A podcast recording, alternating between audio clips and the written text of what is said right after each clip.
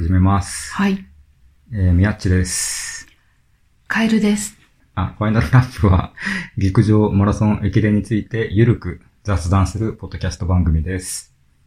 はい。はい。じゃあ、第2回ということで、はい前回、あの、大阪国際女子マラソンがあって、まあ、そはいの前田穂波選手について話したりしていたんですが、はいまあ今週も、えーレースがあり、うん今週は、まあ、目玉としては、えー一つ丸亀、えーハーフですね、はい。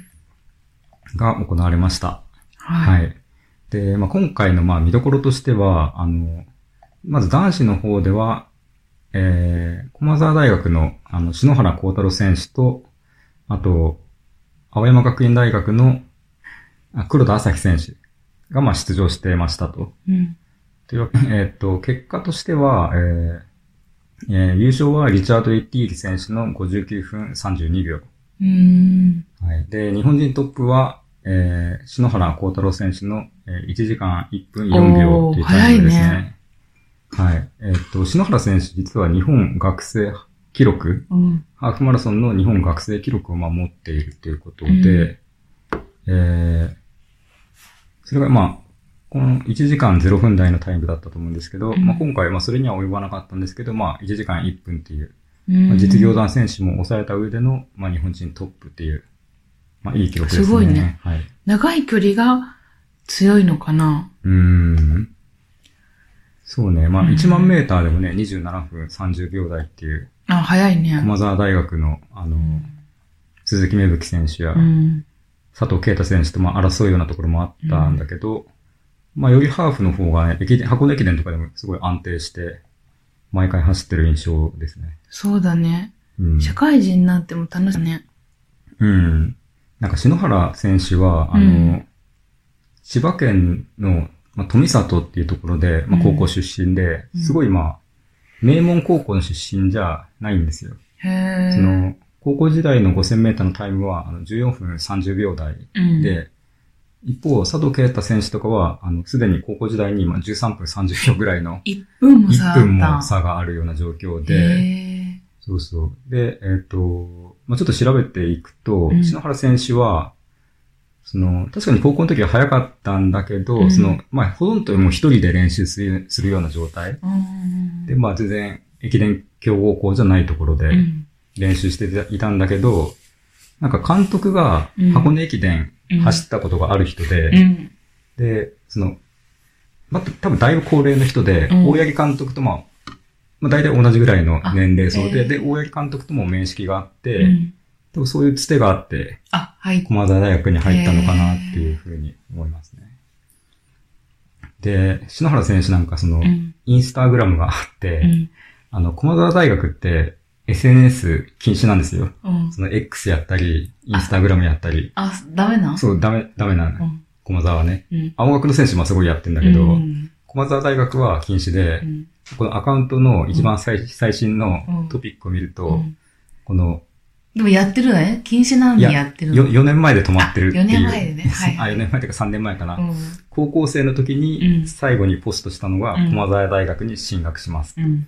で、4年後、インスタグラムに帰ってきたいと思いますっていうので、発信はしていきたい派なんだけど、うんその、まあ、駒沢はそういうの禁止だからっていうので、アカウント名が、あの、キングスイカっていう アカウントで、あの、ちょっとこれ、キングの意味はちょっとわかんないけど、うん。まあ、王様ですね。うん。で、富里って、うん。あの、スイカのすごい名産なんですよ。あ、へあえ。の、富里スイカマラソンっていうのがあって、で、ここ結構人気、関東でもまあ人気の大会で、うん。その、給水所とかにも、うん。もう常にスイカが、まあ、配配られるような大会で、そうそう、ここの出身ですね。なかなか、そのね、インスタのアカウント名もちょっと、高校のさ、ユニフォームもさ、あの、上が赤で、下が緑でスイカっぽいスイカをイメージしてるってことなんですか？かな。そうそう。だから、まあ来年、うん。今3年生なんで、来年4年生になったら、うーん。このインスタも復活するんじゃないかと思ってます。ほうほうほう。楽しみだね。そうそうそうそう。で、今回注目は、あの、うん黒田朝日選手も、その、丸亀ハーフ出ていて、うん。黒田朝日選手といえば、その箱根駅伝でね、うん。あの、その2区で、まあ、区間賞を取ったじゃないですか。で、ただ、あの、あ、1時間、黒田選手は1時間1分39秒で、あ、それも早あいけどね。早いです。ね。自己ベストだけど、まあ30秒ぐらい、篠原選手の方が早かったっていう感じですね。はいはなんか黒田選手は、その、うんまあ、3000メーター障害が自分の専門種目。い。ええだから、その、こういう駅伝の距離って結構厳しいと思うんだけど、うんでもそこの20キロとかハーフマラソンでも、まあ、対応してる、くるっていうのは、すごいことですね。そうだね。まあ、今後も、ちょっとね、二人のエース対決が楽しみということで。何年生？黒田選あ、手。2年生ですね。あ。まだまだ。まあ、これから、はい。そうなんですよ。やっぱ上りが結構強いのかなって個人的には思ってますね。うん箱根駅伝の2区も、あの、最後ね、上りがすごいダラダラ続くところで駒沢を追い上げていって。で、えっ、と、トップは、うんあの、リチャード・エティーリ、うん。あの、東京国際大学のうん。留学生ですね。この選手が、えー、59分32秒で1時間を切った。1時間を切った。はい、もったいなかったね、箱根駅伝。箱根駅伝ね、うんちょっとね、まあ来年は出てくるかな。そうね、来年は出てきそうですね。うん。で、えっ、と、リチャード・エティーリと同僚の、えー、またこれも東京国際大学のアモス・ベッドが1時間11秒っていうおー、感じで、早いね。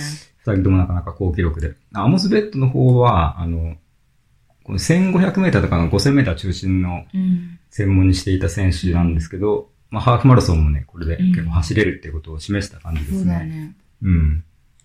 はい。で、女子の方は、えー、まあ、ここは外国人選手が優勝で、えー日本人トップは、えー鈴木亜由子選手が日本人トップですね。うん。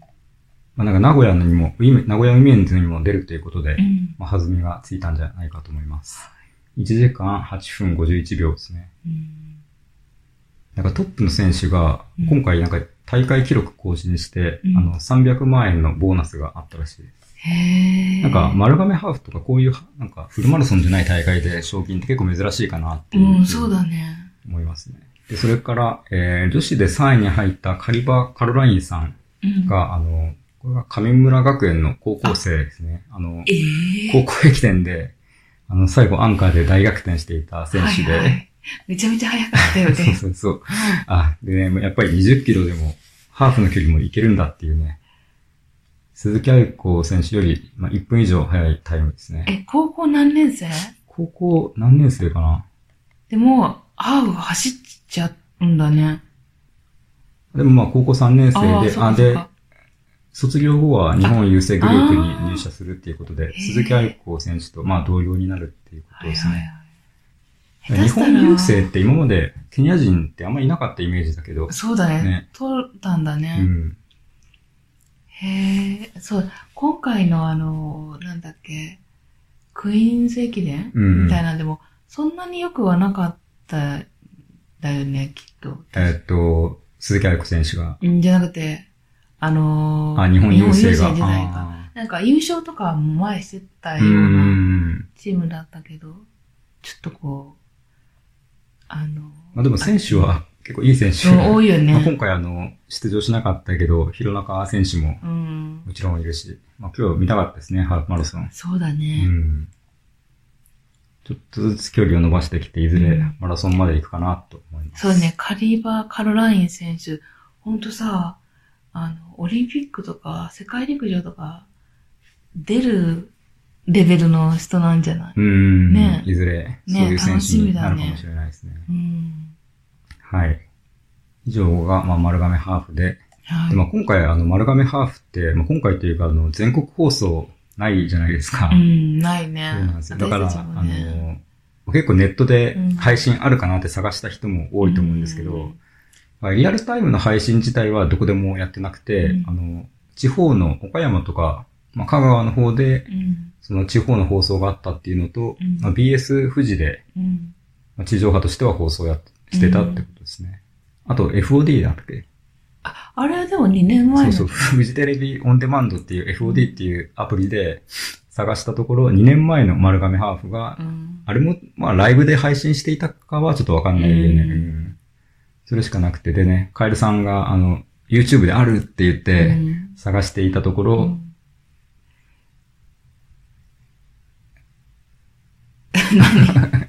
あの、なんかオフィシャルなうん。配信じゃなかったやつが見つかったんですよね。でなんかコメントに、なんかあのーここに行ったらなんか丸亀の、あのーオフィシャル、何？あの、ホームページだよみたいなうん。リンクが貼ってあって、押して、で、なんかあの、見たい人は、ここにあの、個人情報を入力してくださいって書いてあって、で、めんどくさいから、まあ、とりあえず、今は入力しとかないでおこうと思って他に探してたら、あの、宮っちに、なんかめっちゃ、これフィッシング詐欺の出てくるけど、あの、カエルさん押してないよねって言われて、え、押したと思って。まあ、でも個人情報は入れてないからうね。ん。多分大丈夫だと思うんですよね。皆さんもお気をつけください。いや、なんか、最近そういう、なんかライブ配信、マラソンのライブ配信でフィッシング詐欺を、まあ、狙ったようなサイトがすごいいっぱいできていて、うんこれ世界的にも、あの、例えばニューヨークシティマラソンとかが、うんその、YouTube 上で配信しますとか言って配信してやったら、なんかその、詳細は、ここのリンクをクリックしてくださいってあって、まあ、相当怪しい、あの、リンクが貼ってあって、まあ、フィッシング目的で情報を抜き取ろうとするサイトですね。で、なんか自分の中でのそういうのの見分け方ってちょっとあって、うん。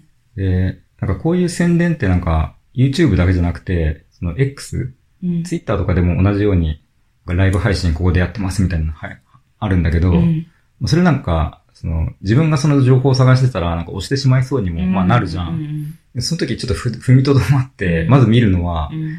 そのチャンネルのまず登録者数と、あの、まあ、Twitter だとフォロワー数うん。を見るようにしてますね。で、まあ、オフィオフィシャル、例えば丸亀ハーフのうん。YouTube のオフィシャルサイトだと、うん。まあ、おそらくそれ自分が見る前には、うん。まあ、何人かは絶対登録してあるんだけど、うんまあ、今日見たあの、フィッシング目的の YouTube のうん丸亀ハーフの、えっ、と、YouTube コンテンツも登録者がまあ、数人あ、そうだったの？そうそうそうそう。なるほそうだから、もうこのフィッシングのためだけに多分アカウントも作って。ああこれだねうん。あ、15人とか。登録者がまあ15人と。うん。でもやっぱりこういうのあったら、どうしてもその見てしまう、うん。これで、まあ視聴者数が1100回とか、うん。まあ2300回とかですね。うん。それなりにはまあ見られていて、うん。やっぱりその中の何人かは、どうしてもリンククリックして、うん。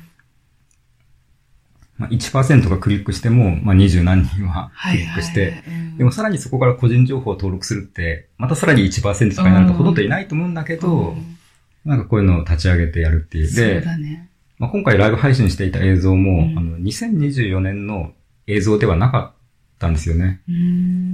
その、テロップとか、そのテロップの日付を2024に増して、うん。あたかも2024年の大会であるっていうふうに、まあ見せようとしてたっていう感じで。明らか、本当に、あの、ひどいね。詐欺のそうためのなんですよ。これは。は本当にひどい詐欺で。まあ気をつけましょうっていう感じですね。はい。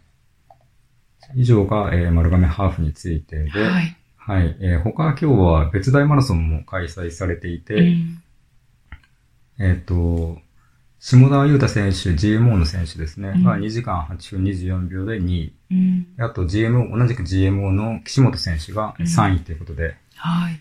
かなり青学でそうだ なっね。た感じですかね。はい。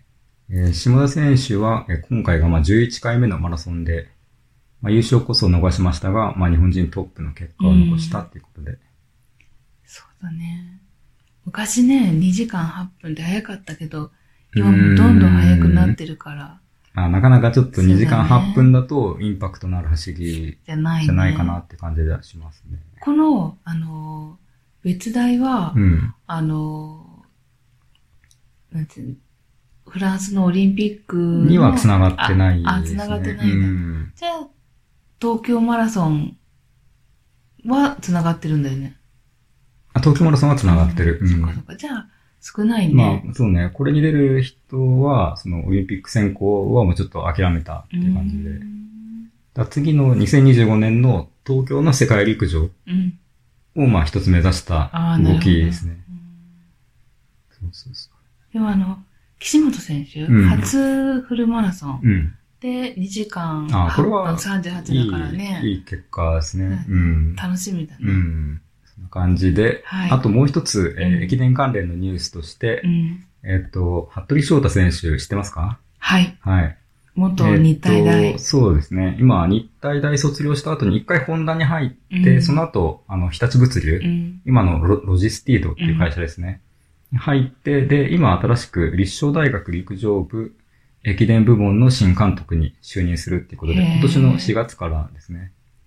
まあ、なかなか新しいチャレンジじゃないですか。そうだねね。だからあの、設楽くんとかの世代がうんもううん監督になってくるってそうですことだね。ね。でもまあかなり若い、うんまあプレイングコーチみたいな、その実際完全引退じゃなくて、うん練習もまあそこでしますよっていうことみたいですね。32歳。うん。だから、ちょうど大学卒業して10年うん経ってってことなんだね。どうですか、服部選手は？なんか、服部選手って結構その、なんていうかな、なんか陸上の長距離する人って、うん。ちょっと内にこもるというか、うん。なんかまあ内に秘めたものはあるけど、あまりそれを前に前面に出す人っていない中で、うん。結構その服部選手ってその、まあ周りを引っ張っていくようなところがなんとなく、なんか日体大の時も多分首相だったし、うん。まあそういう結構情熱を持って。やっていく選手かなと思うので、結構監督は向いてるんじゃないかなと個人的には思ってます。はいはいはい。で、なんか前回の監督をしていたのが、うんあの、立正大学は中村隆夫監督が、ちょっとこれ知らなかったんですけど、うん中村隆夫さんが監督をしていたってことで、それを引き継いでの監督ですね。で、この中村隆夫さんって実は結構有名人で、うんあの、まあ、だいぶ高齢な方だと思うんだけど、あの、うん陸上界の中では、かなり、まあ、重鎮というか、結果を残した選手で、へえ。そうそうそうそう。あの、SB 食品で、瀬古さんとかとも一緒に走っていた選手で。そうですね。こう箱根駅伝でも4区間賞とか、インターハイ優勝とか、うん。そういうまあかなり実績のある選手で、うん。でも今のところ立正大学としては、まあ、箱根駅伝には全く絡んでなくて、うん。えー昨年10月の箱根駅伝予選会は32位だったっていうことですうね。ん。なので、えー、服部選手としては今後、4年以内にうん。大学駅伝の予選会で20番以内、うん。10番台を目指して、まあ、そういうチームを作っていきたいっていうことですね。はい。でもなかなか難しいですよね、これは。うん。今ね、箱根駅伝どこの大学も、まあ力入れてき。て、あの選手のちょっと争奪戦になりつつあるのかなって思ってますねうん。そうだね。なんかあの、ちょっと力の言いようが怖いぐらいだなって。まあ、かなり集客、集客力があるコンテンツに、まあ、なってんのかなって。そうだね。広告、うん。えーでもなんか、なんだっけ、あの、合宿行くのに300万円ぐらい300か万。かる。うん。1回で300万使うとか、かかるっていうん。原監督が言ってたね。え、でもあれなん、広告宣伝費としては、そん、あの、ペイできるっていう感覚なの？うん。まあ、多分、全部が大学の持ち出しってわけじゃないんじゃない？その OB とかからもお金ちょっと集めてもらったりして、うん。まあ、あと企業、最近ね、企業あ、そうね。スポンサーがちょっとうんついてくれたりもあるよね。なるほど。まあ、それでも険しい道だとは思うけどね。そうだね。うん。こっから、本当に出場するっていうところまで行くのは、まあ、すごい、そうだね。なんかさ、あの、シシートには残れないけど、あの、なんだっけ、塾がさ、大学作るとかあったじゃん。あ、駿河台大学ですそうそうそうね。うん。あそこよくでもさ、うん。出場してるよね。うん。よく出場したとは思うね。ねうん。駿河台も多分強化してから10年ぐらいかな、出場するまで。ああやっぱそれぐらいの時間うはん。かかったと思うんだけど、まあ、2012年、うん。駿河台は陸上部から駅伝部が分離独立し、うんまあ、徳本監督が就任して強化、まあ、始めたっていうことで、はいはい。2000と出場するときに、まあ、2022年なんで10年ぐらいうん。かかったっていうことで、ねまあ、かかるやろね、これは。ううんん。なんかその、まあ、監督ってすごい、そのチームの中で果たす役割って大きいうん。と思うんだけど、うんその、その中でも多分二つ役割があって、うん。その指導力っていう中に、その、大きいのが、うんあの、なんか集客力ってかなり大きいのかなって思うんだよね。うんその、あの、まあ選手そ外育てるっていうのは当然なんだけど、うん。そもそも呼んでくることができないと、うんなんかそ育てようがないというか、はいはいはい。別にその誰でもそ育てればいいというか、うんやっぱりその高校の、まあ、ある程度早い子たちを呼んできて、その上で指導していくっていうのがないと、才能ある子ね。うん。もう才能ある子が来ても、怪我でね、なかなか結果出せないとこもちろんそれは。本当難しいよねね。で、多分だけど、その、なんとなくその、今、例えば自分が高校生だったら、うんまあ、すごい大昔大昔に過去に実績残した選手よりも、うんなんか割と自分が子供の頃、うんまあ、活躍してるのを見た選手とかが監督になっていたら、うんなんかそういう監督の方がちょっとうん入ってみたいかなっていうのは思うね。確かにね。服部選手だと、多分今から10年前ぐらい、はいはいはい。箱根駅伝走って活躍して、うん。もしかしたら高校生が、まあ、子供の頃その映像を見てるかもしれないし、はいはいはい。そうだね。そうそう実業団の頃だったら多分見てると思うしね、うん年代的に。え、もし今高校生だったらどこの大学、え才能があってだよ。入りたい。ああ、その、才能にもよるか。年始に、その、駿河台の徳本くん、徳本監督が話していたのが、うん。その、なんか青学に行く子と、うん。駒沢に行く子行く子の価値観ってやっぱ全然違うと思うっていう話をしていて、うん。はいはい。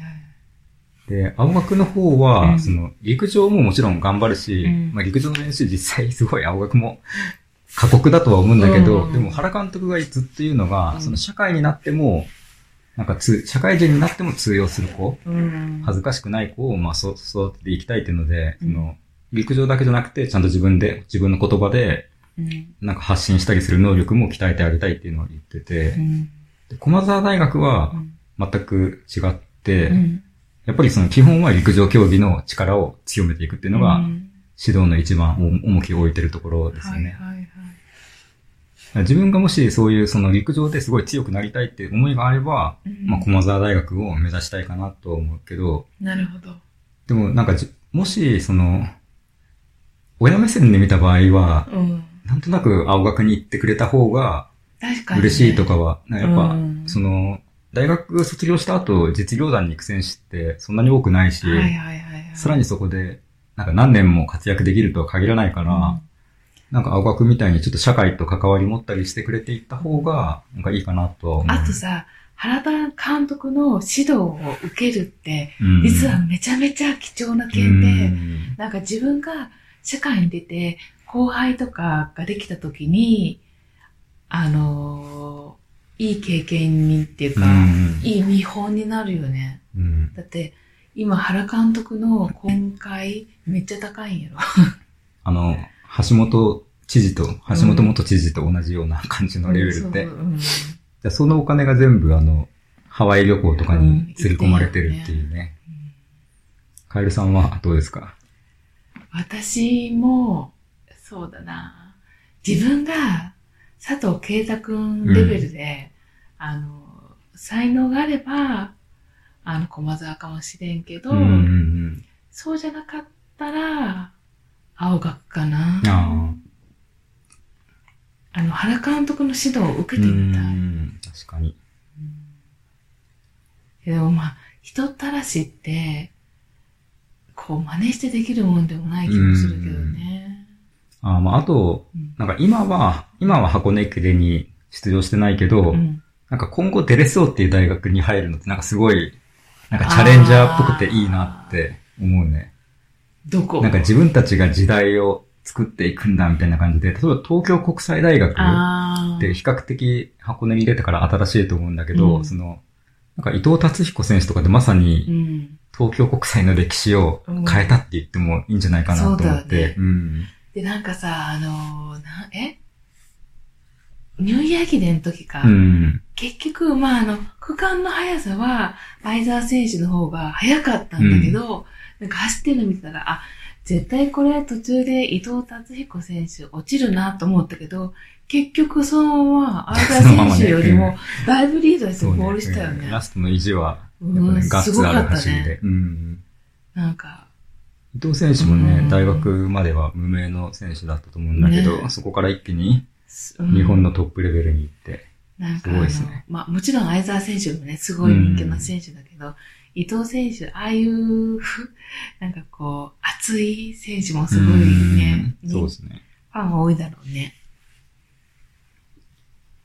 東京国際大学も、あの、うん今年、ちょっと箱根駅伝逃して、そうだね。ちょっとね、不運があったけどね。うんあの、監督が変わったっていうのも個人的には結構でかいのかなと思うね。うん責任取ってやその、今まで出場、ずっと出場まで持って行ってた大志田監督かな、大志田監督が辞められて、うん。結構ね、若い監督が、うんまだ40代前半ぐらいの。でもその人も、あの、駒沢大学で、うん。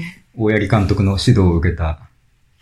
選手で、大志田監督はどこで指導を大志受けたの？田監督は、あ中央大学で箱根駅伝に走って、へー。その後、ホンダで陸上部を活動していて、へー。で、えーその後、まあ、母校の中央大学でコーチもやっていたっていう感じで、あまあ、しばらくあそこから空きがあって、うん。2021年に、えー東京国際大学駅伝部の監督に就任。で、早いよね、これ。創部5年目で、初めてね。箱根駅伝出場に導いた。で、うん多分大志田監督の場合は、うんその、まず、監督自身のネームバリューってそんなには。強くない。うん。で、かつ、東京国際大学っていう大学のネームバリューもそんなに強くない。だかうん。ら立教大学と全く逆のパターンなんですよね、これ。立教大学は、監督もすごい、うん。まあ現役でバリバリの選手を呼んできて、うん。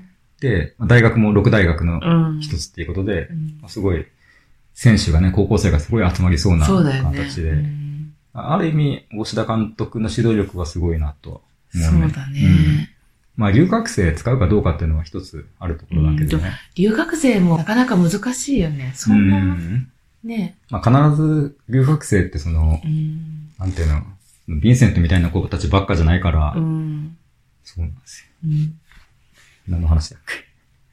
あだからその箱根駅伝出場までは厳しい道のりがあるっていう感じですね。そうだねんえ原監督もさ、なんかさ、監督に就任して5年ぐらいかかったんだよね。いや、青学もそれぐらいかかったと思うよ。ううんん。でも、5年で出場するなんてめちゃめちゃ奇跡的なことだよね。うん。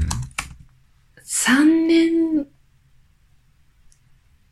の最初かなんかあうんの期間で、3年目一番悪くて、でも、もう1年いいですよって言われて、就任5年目の、うんうんあ、就任5年目は関東学連の選抜で行って、で、多分その翌年に青山学院をいや6年かかってんか。6年かな？うん。へやっぱりその、まあ、監督就任するじゃん。え。うん。で、その就任した直後のう、ん。まあ、その時にいる大学生って、うん。基本的には自分がスカウトしてきた選手じゃない選手が、まあ、いますと。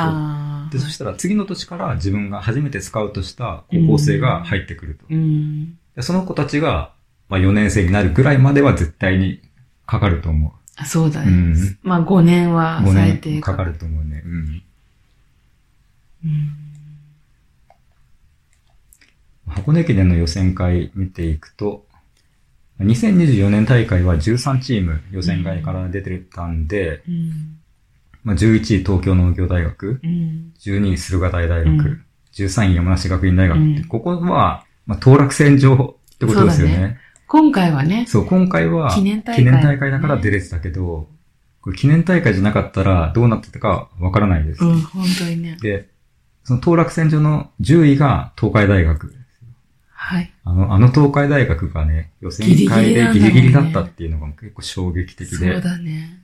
あと、どっかのタイミングで、うん。大学側は絶対にその箱根駅伝の切符を多分逃したくはないはずうん。なんですよね。そのお金もある程度かけてるわけだし。で、あのー、出場しないと選手も集まんないしね。うん。ってことを考えると、どっかに多分メスは入れたいうん。時うに、ん。まあ監督にメスを入れるのか、うん。ケニア人にメスを入れるのかっていうところね。はいはいはい。基本的にその、箱根駅伝に出る、まあ、その伝統校ってやれるところは、あまり留学生は使わない。そうだね。けど、それは箱根駅伝に出れてるから、まあ使わないっていうものもあると思うよね。でも出れなくなりそうだったら、その、もう、死の子の休みみたいな話には、やっぱ経営層はなってくると思うんですよねそうだろうね。。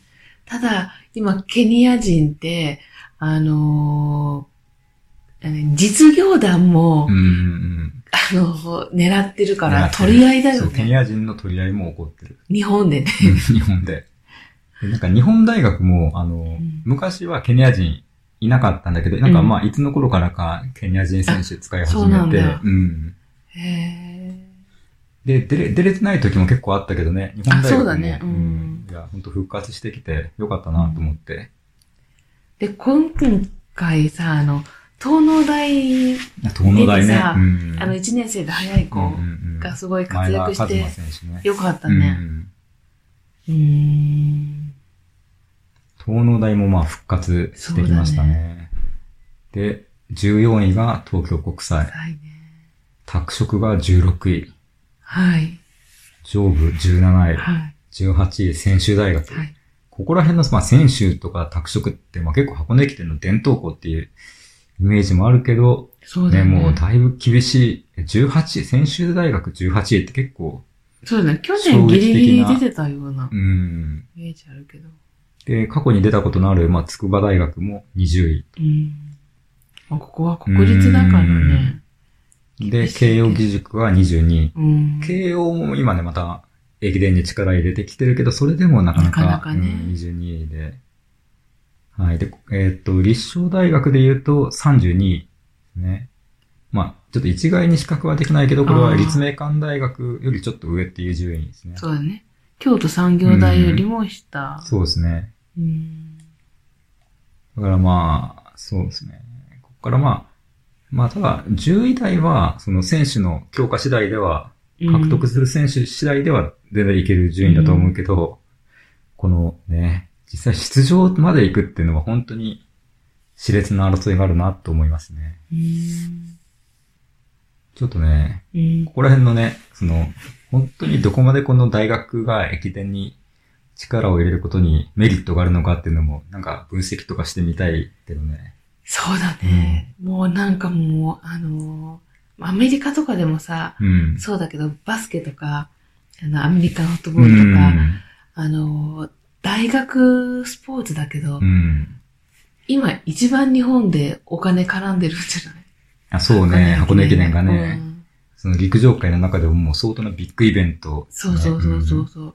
なんかあの、大学野球とかさ、うん。うん。あの別に、テレビでやってる、うん、やってはいると思う。あまあでも、どうかな。六大学野球だと東京だけとか、多分そうなってると思うけどね。そうだよね。なんかあの、ちょっと地方のチャンネルで、うん。サッカーとか高校サッカーとかやってるイメージだけど、こんな、あのお正月のね、うん。二日三日にやってるってすごいよね。すごい。ね。うん。もう私たちが見てるんだもんね。10うん毎日10時間以上。見てる。うんうんまあでも当然ね、その、金額的なところうんは公表はされてないんで、妄想でしか語れない何千万んだけどね。ってかかるってことだよ何千万っねて。かかるんだと思う。うん。うんまあでも面白いけどね。そうだね。そういう裏側のね、話も結構面白いなとは思うんだけど、まあこんなもんですかね。はい。はい。では、聞いてもらいありがとうございます。ありがとうございまはい。した。失礼します。